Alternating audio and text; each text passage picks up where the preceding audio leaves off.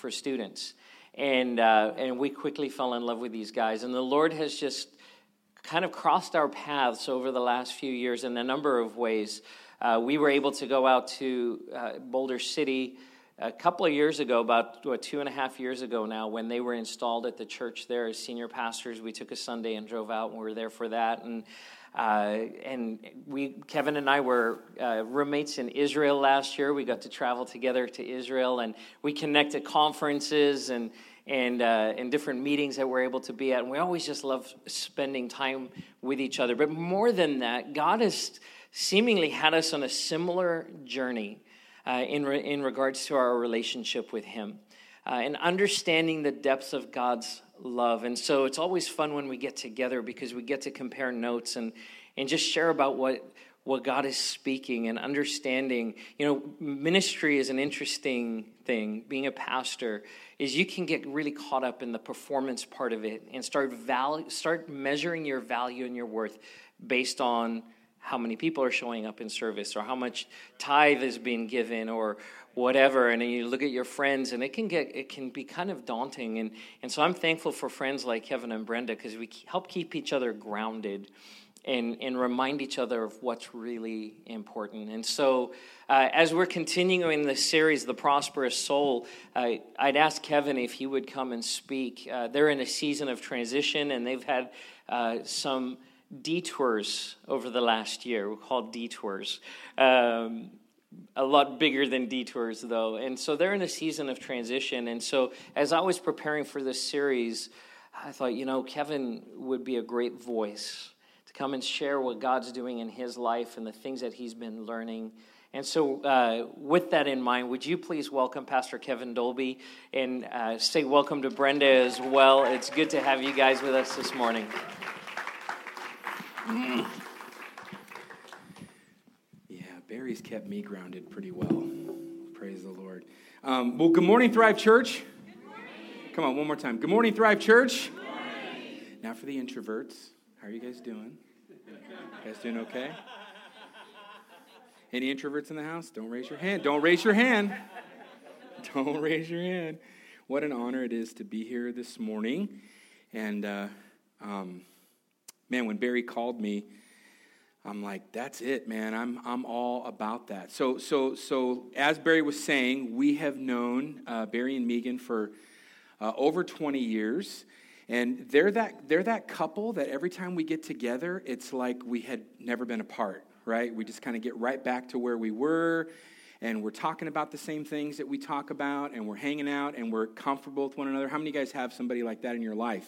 You need someone like that in your life. It's a good thing. So as we came to know each other at Camp Cedar Crest, we began to do what all young couples do. We decided that our children were going to marry each other. But it didn't happen. So yet, I don't know. I don't know, man. Our daughter's like, whoa, dude, no way. So we have 3 children. Help me with their ages, Brenda. 20... 7, 25, and 20, almost 21. Can you believe that? And I look so young, right? When we started hanging out, man, we both had a little more hair, and yeah. So anyway, God is good, and we're very excited about the journey that we're on, and we are on a journey. A little bit about Brenda and myself. Brenda and I met when we were 15 years old. We met at the Florence Avenue Foursquare Church youth group. Our youth pastor was Mark Wilson. The senior pastor at the time was Paul Risser, who Barry ended up working for a season, and then Terry Risser. I grew up in Santa Fe Springs. Brenda grew up in Downey. I went to Downey High School. She went to Warren High School. They were rival high schools. We love to talk about that. And how I think our football team beat your football team our senior year. I'm not sure. I don't remember, but we'll talk about that later. So is the football rivalry a thing here still? Like, is it a big deal? Okay, good. So we go way back. We've got a long journey together. We were married at 18 years old. We started having children right away, as you can tell by their ages. And God has taken us on this crazy ride. Our first ministry as youth pastors was in Boulder City, Nevada, And we started serving there in 1997 after I graduated from Bible college. And then we left there and we came back. And we left there and we came back. We were invited back a couple times. The senior pastor was getting older and older and was thinking about transition.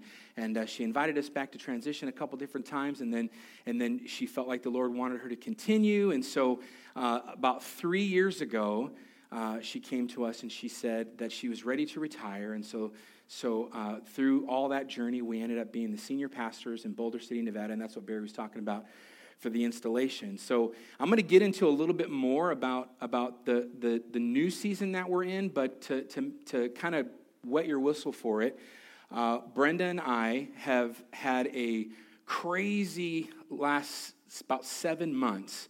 We had a great year, 2017, and we were excited for 2018. God was moving. We had a great November, December at the church. And then, so we went to Disneyland to celebrate what God was doing. Amen, right? Who doesn't do that? So we were at Disneyland, and I began to feel funny, and I began to have shortness of breath and all kinds of weird things. And then about a week later, I found myself in the hospital, and I have what's called cardiomyopathy. It's an enlarged heart.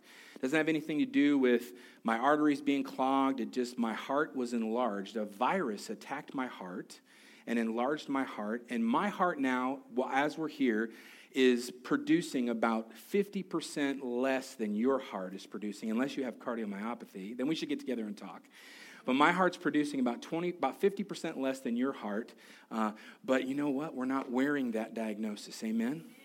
So God has changed some things. We resigned our church about a month ago. The new pastor is being announced this morning. Probably about a half an hour ago, she was announced, and we're very excited about what God is doing, and we get to be here with you guys this morning and share the journey that we're on. So, it feels good to just say it, right? Just how many of you guys have gone through some things, and it just feels good to just say it? This is what I'm going through. It's very important to do that. Let's pray and ask God to come and minister to us. Father, we thank you this morning for your grace and your mercy and your love and your truth. Lord, we rest in you. We know that you are a God who loves us, and you bring things for our good. Lord God, you allow things for our good. And Lord, what the enemy means for evil, you will turn for good every time. Lord, we're called according to your good purposes. And Lord, may we hear what you would have to say this morning. In Jesus' name, amen. Amen. So a few things that I like to say before I even get started on what I feel the Lord has for us as a church, but there's always a few things that I want to say, and I say this every time when I get to guest speak, are these things. Are you ready? You ready? Who wants to write them down? You can write them down if you want. They're good things. I feel like the Lord has blessed me with them. Number one, we are all on a journey. Amen? We're all on a journey. I heard recently that really our lives are all about walking each other home. Right? Think about that. Nobody has reached the destination. Nobody has. So if you think you've reached the destination, you're wrong. Nobody's reached the destination. We are all broken in different ways, but every one of us is broken. Imagine two boats or ships in a harbor, and one has a hole in the bottom of the boat that's about this big, and another one has a hole in the bottom of the boat that's maybe about this big, and then the two groups were arguing about who is better. You're both sinking. Amen? We're so quick to point out other people's issues, but we're all sinking. Amen? We're all broken, but in a different way. Our life in Christ is a doctor's prescription, not a job description. Our life in Christ is a doctor's prescription. And I've got a whole bunch of prescriptions right now. I'm taking about 5 different medications, a couple different supplements.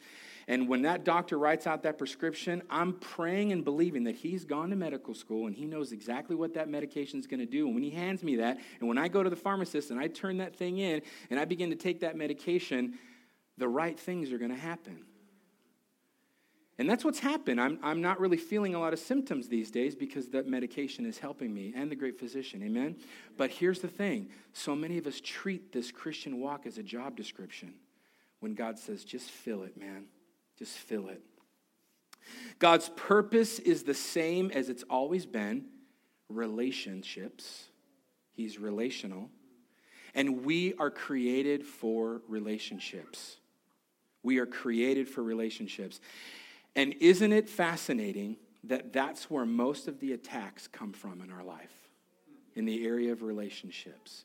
The very thing that we were created for is the area that the enemy likes to attack us. He attacks us in the relationships we have with spiritual leaders. He attacks us in the relationships we have with our spouse, with our children, with our friends. The spirit of offense, all these different things come up, and these relationships begin to come under attack.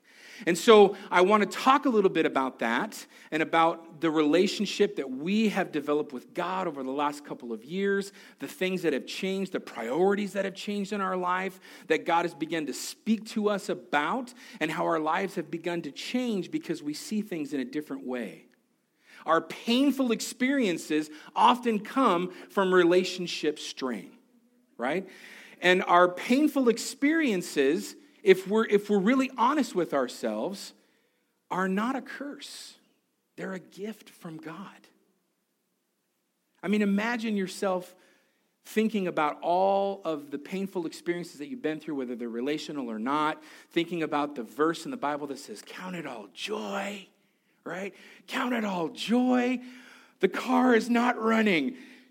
Praise the Lord. On our way down here, we're getting off the freeway at the agricultural inspection. You can just go right around that thing now. I don't know if you knew that, but you can get off the freeway and go around it. You don't even have to. You just go around it. So we got off the freeway, and we're driving over the bridge, and our car goes, they sound like bricks in a dryer. I'm like, oh, no. And I tell you what we didn't do. Praise the Lord. We're so joyful. We're like, oh, Lord Jesus, help us. Because we're halfway between there and here. So we nursed it here, and I'm so grateful for your pastor, who's also a great mechanic. Praise the Lord for that. But how many of you had a situation just this week that just caught you off guard? And it was a very painful experience, like, ugh. And your first reaction wasn't praise the Lord. Your first reaction was, oh, God, help me. Save me, right? But as we think about those things and as we're in those situations, we understand that those situations give us perspective. Those situations give us meaning, an opportunity to find our unique purpose and our strength. As we were up at camp, they had a panel, and they were talking to the kids about trials. And, of course, the question comes up, if God is real, then why do we go through so many difficult things?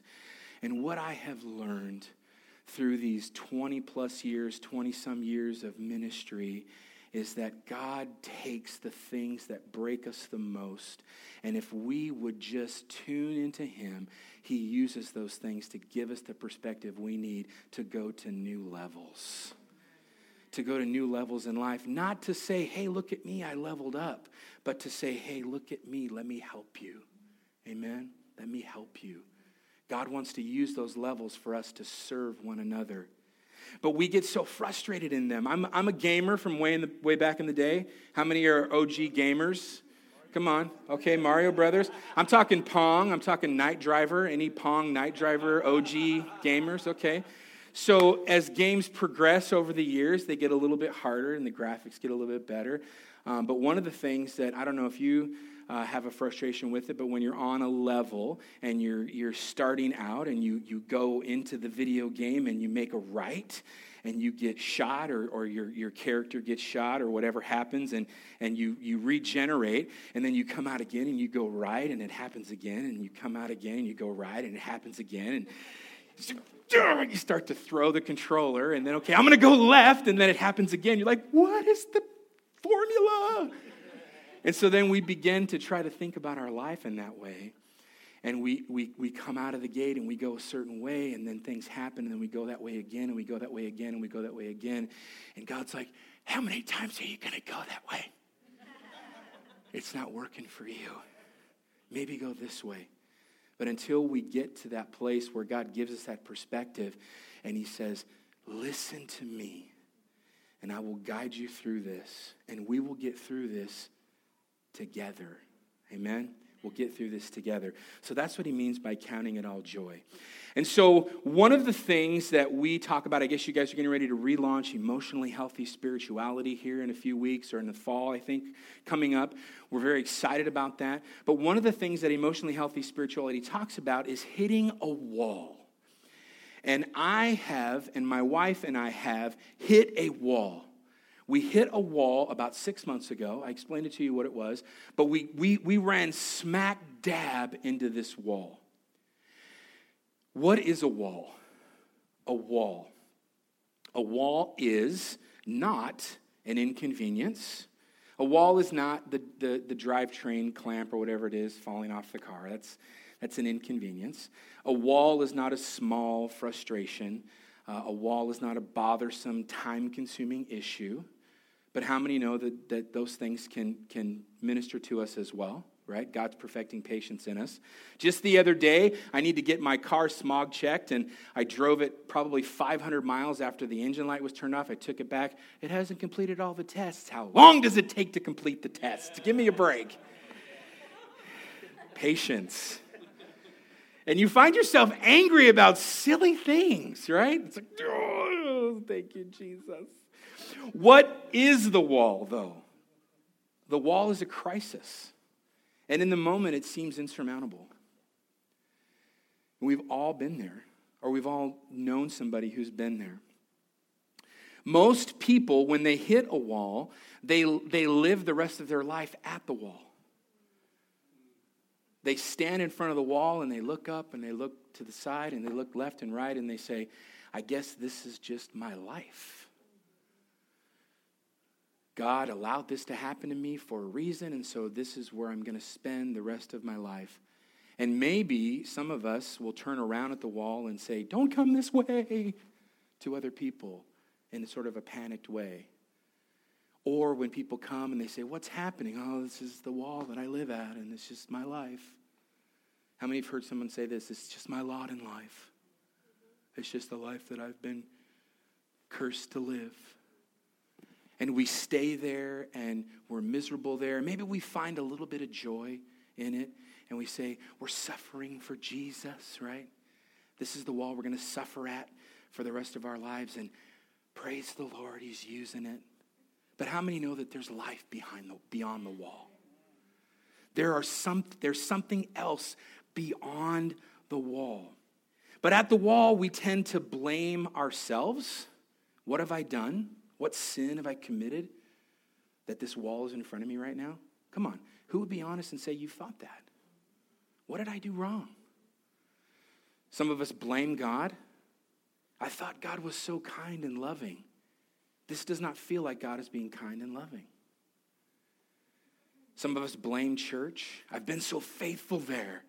Why am I at this particular place in my life? Why don't they trust me? Why don't things get better? We just need to leave, right? We blame church. We blame church leaders. Our foundation is shaken. There's often more questions than answers. And we're stuck with this thought of how long will this last? So some characteristics of a wall could be a relationship implosion, maybe a marriage that's dissolving after many years, maybe children who are running away from relationship with you, maybe a parent situation. Moral failure is considered a wall. A vocational catastrophe. Maybe you've put in 20 years at the same place, and all of a sudden downsizing comes, and you're put out on the streets without a pension and without anything, and you get a Jelly of the Month Club subscription. Or maybe a diagnosis that you weren't expecting, or a confirmation of things that you've been feeling. Almost always, the wall includes a crisis of belief. And I can stand before you right now this morning and tell you that even being a pastor for 20 years, someone who has walked by faith, when a diagnosis was confirmed in us, we went through every one of those thoughts. What is happening?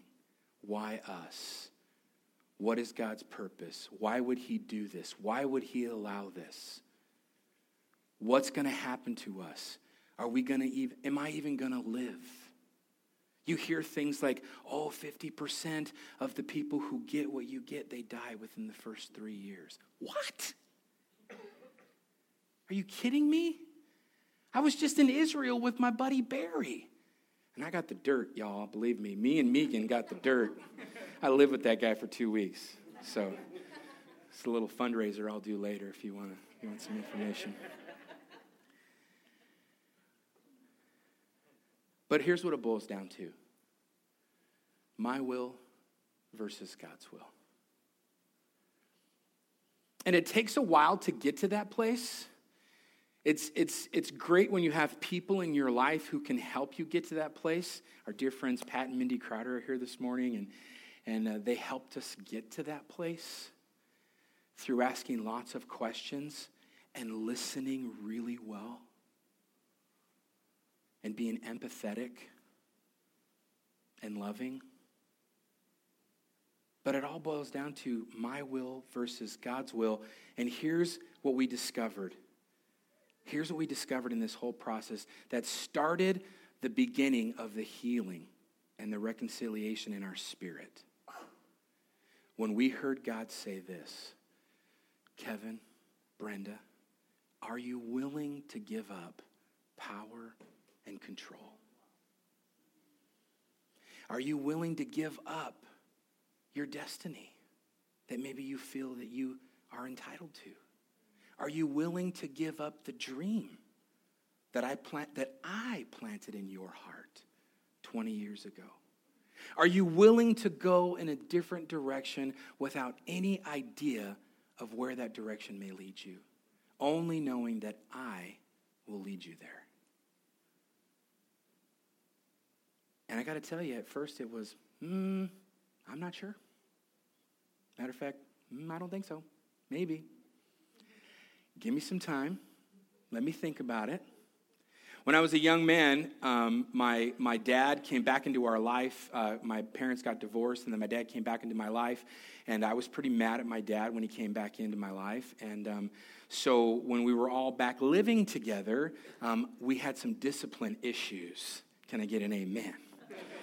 And so I remember standing on our front porch, and my dad said, okay, it's summertime, I'm going to work, I got some jobs for you to do, I want you to do this, I want you to do that, I want you to do this. And I said, this is true, guys. My dad would back this up. I said, Dad, I really don't feel like doing those things today. I want to play my video games. And so there we go. And he said, my dad said, son, we can do this the easy way. Finish it for me. Right? And this is what I said back to him. Hey, Dad, why don't we try the hard way for a little while, see how that goes, and then we can change it to the easy way. And he said, okay.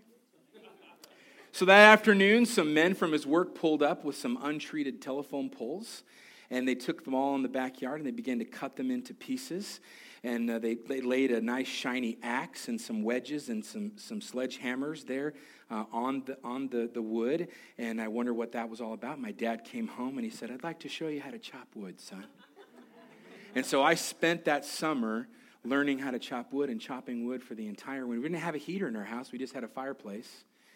And I just remember how grateful I was that I was spending time with my dad. Right? How grateful I was that he was teaching me something and not yelling at me for the first time. And so God can use us in our frustration.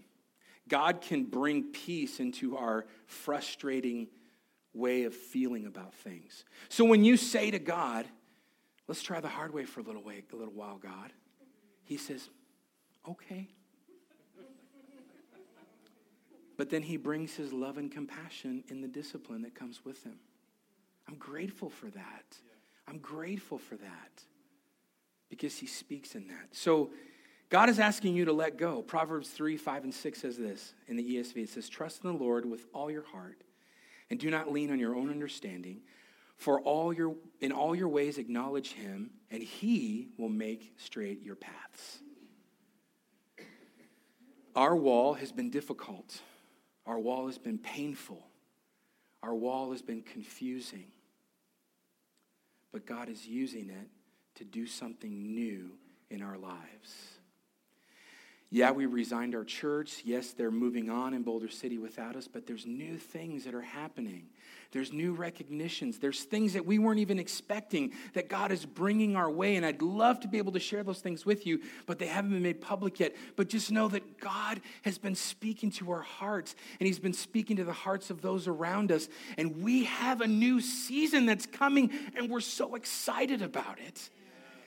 6 months ago, we thought, I might die. And now we're stepping into a new season that has so much that we don't even know is going to happen, but we know it's filled with joy. So rejoice with us in that, and we're so excited about that. But here's what I learned. Here are the things that I learned about the wall. God is present at the wall.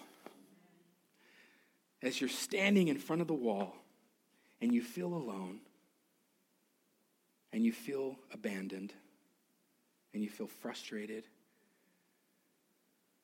Am I speaking to someone? Can you all relate with what I'm talking about? And you're standing there, and you feel like you don't have a friend in the world.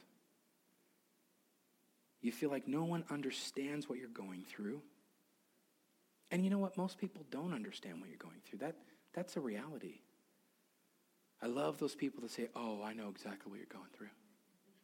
Oh, I know exactly what you're going through. I don't think you do. No, yeah, I do. Okay, I give up. But as you're standing at that wall, I can promise you this. God is standing there with you. And he will never leave you or forsake you. And one of the things that our previous pastor in Boulder City said one day, she just said it kind of flippantly in a sermon, and I'm like, what did she just say? Wow. She said, how many of you have had the teacher be silent when you're taking a test? Wow. That just makes so much sense. I mean, how dumb would it be if the teacher came over and goes, okay, so the answer number 6 is... So then the answer number 7... and he's silent. But we know that he's there. Amen? Number 2. God provides at the wall. His provision is available at the wall. But so often we stand at the wall and we stand like this. God, I'm so upset about what you've taken away from me. God, I'm so upset about what I don't have. I'm so upset about what I could have had, and our lives are being lived like this with closed fists. And if you sit with closed fists, you cannot receive anything that's being given to you. And so something that we've done, my wife and I, from the beginning as we began our ministry in Boulder City, we said this from the platform day one. We will live and we will pastor this church with open hands. Because open hands are able to receive something new. We will not live with closed fists. And I believe that because we chose to live with open hands, God knew it was safe to move in and take away the things that he had given. And that we would be okay. So maybe you're struggling this morning, you're at a wall. Just unclench your fists, amen? And say, God, fill this. But the great thing about living with open hands is sometimes things land in your hands and sometimes they slide off. But it's okay because more's coming, because God is faithful. Number three, God always plans beyond the wall. There is a plan beyond the wall. You may not see it. You may not know it. You may not understand it. You may not know why he would even bother to plan beyond the wall, because everything on the other side of the wall was just fine. We were fine on the other side of the wall. Why do we want to go to the other side of the wall? I don't know. Why don't you just be quiet and listen, and I'll take you to the other side of the wall. But I don't want to go to the other side of the wall. God says, I want you on the other side of the wall. He has a plan beyond the wall. And number 4, God uses the wall so we will remember how he provides and fills his promises. So what do you do in times like this? How do you operate in confusing times? Before my wife and I took the pastorate in Boulder City, we knew that God needed to give us a fresh understanding of just life. And so how many of you have actually read the book, Emotionally Healthy Spirituality, the thing that you're getting ready to undertake here?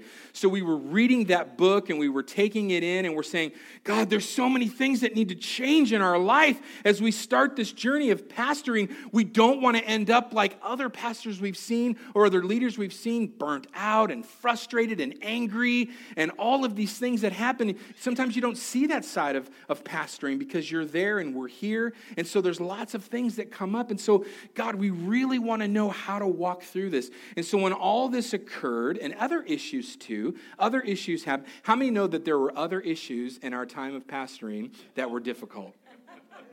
Barry, can you identify? Okay. So there are other things in our time of pastoring that were difficult. But here are the four ways that once you get past the shock, once you get past the craziness, here are the things that get you through. How many would be bold enough to say, I'm at a wall right now?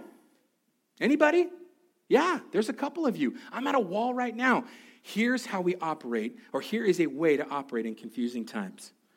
Number one, we're anchored in Jesus. Hebrews 6:19 says, we have this as a sure and steadfast anchor of our soul, and hope that enters into the inner place behind the curtain.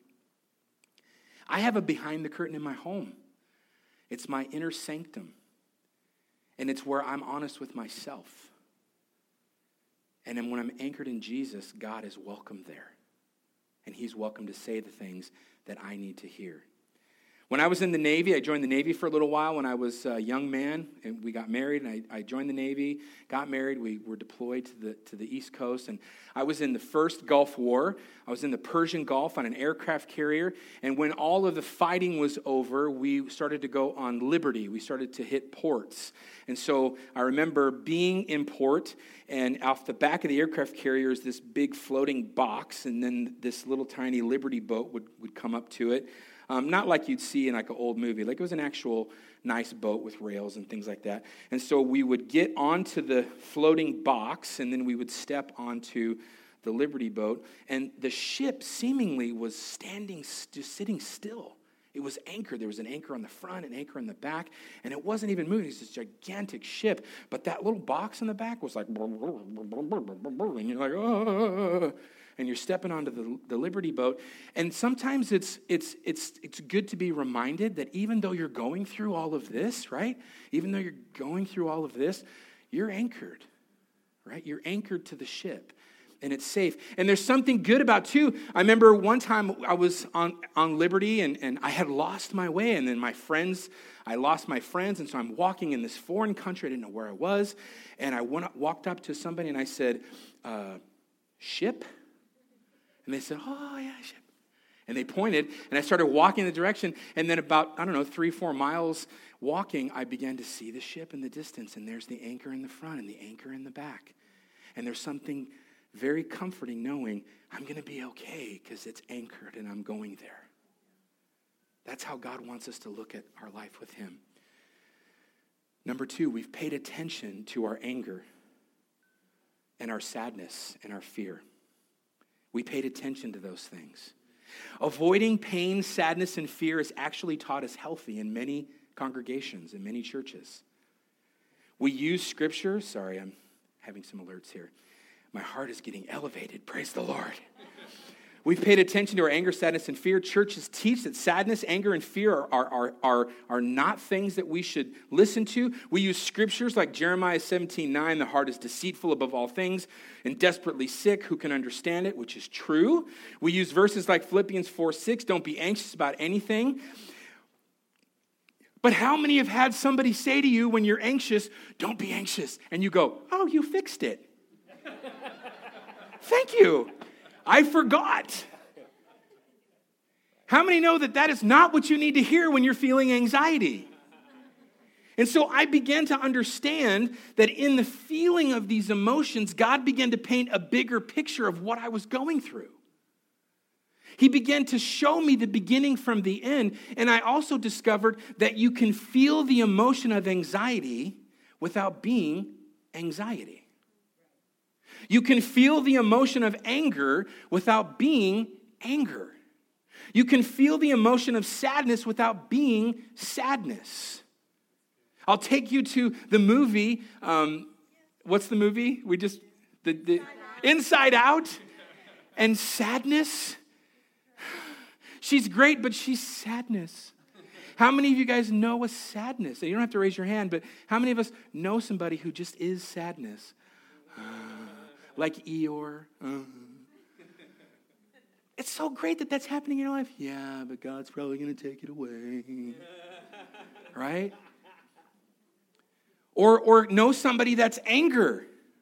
My father has taken himself on a journey of being anger to occasionally being angry. And I've been on my own journey of being anger and occasionally being angry. How many maybe can identify and say, I am anger? And know the difference that you can feel anger and not be anger. You can feel the emotion of fear. Me say that to you because I'm in a church, right? This is a church, right? Are we in a church? You can feel the emotion of fear and not be fear. So we gave ourselves permission to feel anger, sadness, and fear, and God began to move in those things. I'm so sorry, Brenda. Brenda's having to deal with something.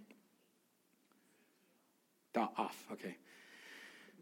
I have all kinds of monitors on my watch that tell me when things are, okay, you're getting emotional, so I'm going to bring it down. Number 3, we received limits as a gift. We are not supermen and women. You are not supermen and women. God has not called you to do everything.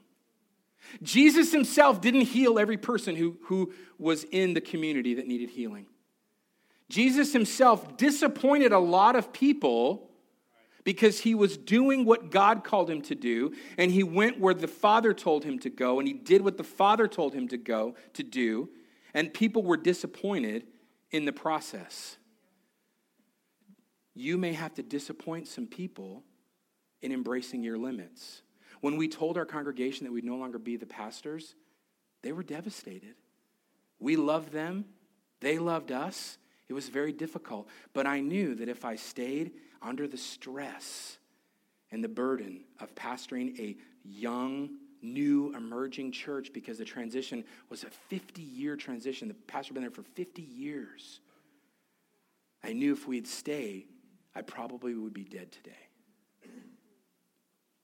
And it disappointed people. But we received that limit as a gift. Number 4, and this has been the hardest one. We've embraced endings and losses as a fundamental way in which God works. Listen to that. We've embraced endings and losses as a fundamental way in which God works. John 12:24, unless a grain of wheat falls to the earth and dies, it remains alone. But if it dies, it bears much fruit. And I'm going to close with this. When my wife and I moved to Durango, Colorado years ago to be youth pastors, we had no idea of the level of snow that was coming our way. How many of you have ever lived in a climate like that? And so we got there, and the first year, I don't want to exaggerate, but I remember there was somewhere in the neighborhood of 5 to 6 feet of snow in our front yard. And it happened over like a week's period of time. We have pictures of our kids digging these giant holes and like putting faceplate and looking into the front door from the snow. We're like, oh my gosh, our car would get stuck everywhere. We had a rear-wheel drive car. We were not prepared. We were putting giant boxes of heavy things in the back of our vehicle just to make it around town. We got stuck in the Sonic drive-in. We just wanted a Diet Coke. And we're stuck over the curb. And so the level of snow was unbelievable. And so I began to complain. I began to say, this place is terrible. This snow is awful. And then, of course, I began to say things to friends and began to maybe complain on social media. And there was a faction of people who rose up, and we like to call them the moisture crowd. the moisture crowd. And they would always have this answer, stop complaining, we need the moisture. And I'm like, I don't need any more moisture. I've got plenty. I don't need any more. And so the summer came, and it was a green, lush summer, and things were great. And I'm like, okay, Durango's great. We love this place. Then the following year came, and it was a light winter. And we're like, okay, we can handle this. We can do this. It wasn't a lot of snow. We figured it out. And then the summer came, and then the dry came, and then the fires came, and then the floods came. And we're like, we get it. We get the moisture. We're so sorry for being angry with you about telling us we need moisture. We get it. Just recently, there's the 416 fire. I don't know if you guys have heard about that, but my sons live in Durango, and it was getting close to Durango. It was like 5-6 miles outside of Durango, and it threatened homes and people that we knew, and so it's very dangerous. And so I began to think about how that equates to our life, and how we get so frustrated in the deep loss of winter. We get so mad in the things that are taken away from us and the things that we have to endure in the sufferings of deep winter times in our lives. But as we hold fast to what God has for us, as we're anchored in Him, as we begin to embrace all the things that He has in that time of loss and suffering, we then get to enter into a season where green pastures begin to emerge.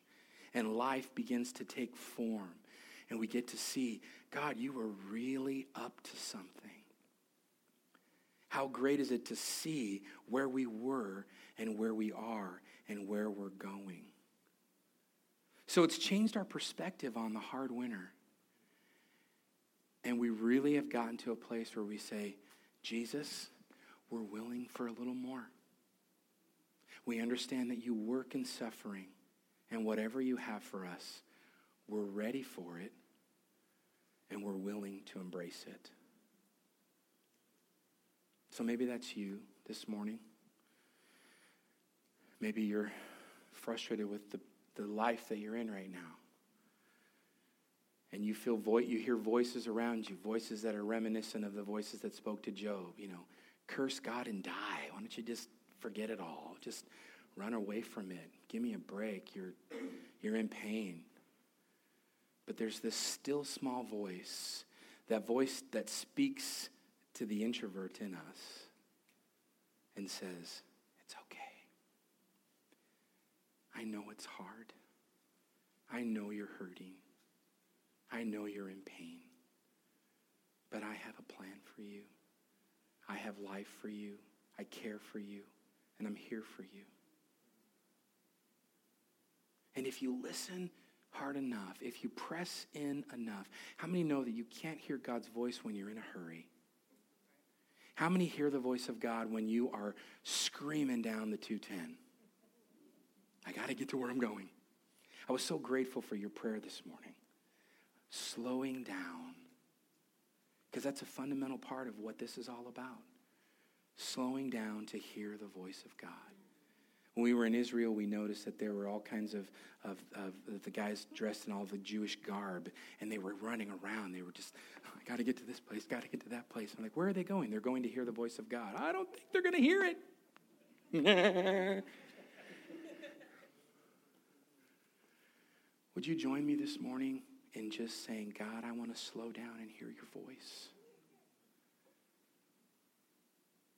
How about, Lord, I forgive you for the things that I've feel like you've made me go through. Lord, I'm ready to receive what it is that you have for me. I want to hear your voice. And I don't know how you work it here, but I'm just going to pray a prayer, and as the Lord leads, we can respond to Jesus in that way. Because I believe that God's going to set some people free this morning from the burden of feeling like God has forgotten about you. So, Lord, we thank you for what you do. You're a good, good Father. You care for us. You are with us. You love us. And Lord, most of all, you hurt with us. You feel the pain that we feel. So God, we ask you this morning with all of our heart to simply remind us that you are there, that you care, that we would respond to you in a way that says, Lord, we trust you regardless of the circumstances, and we believe that your ways are higher, and that we're anchored in you, and that you will take care of what needs to be taken care of. And Lord, we look with anticipation beyond this wall for the life that you said would be abundant. And we thank you for that in Jesus' name.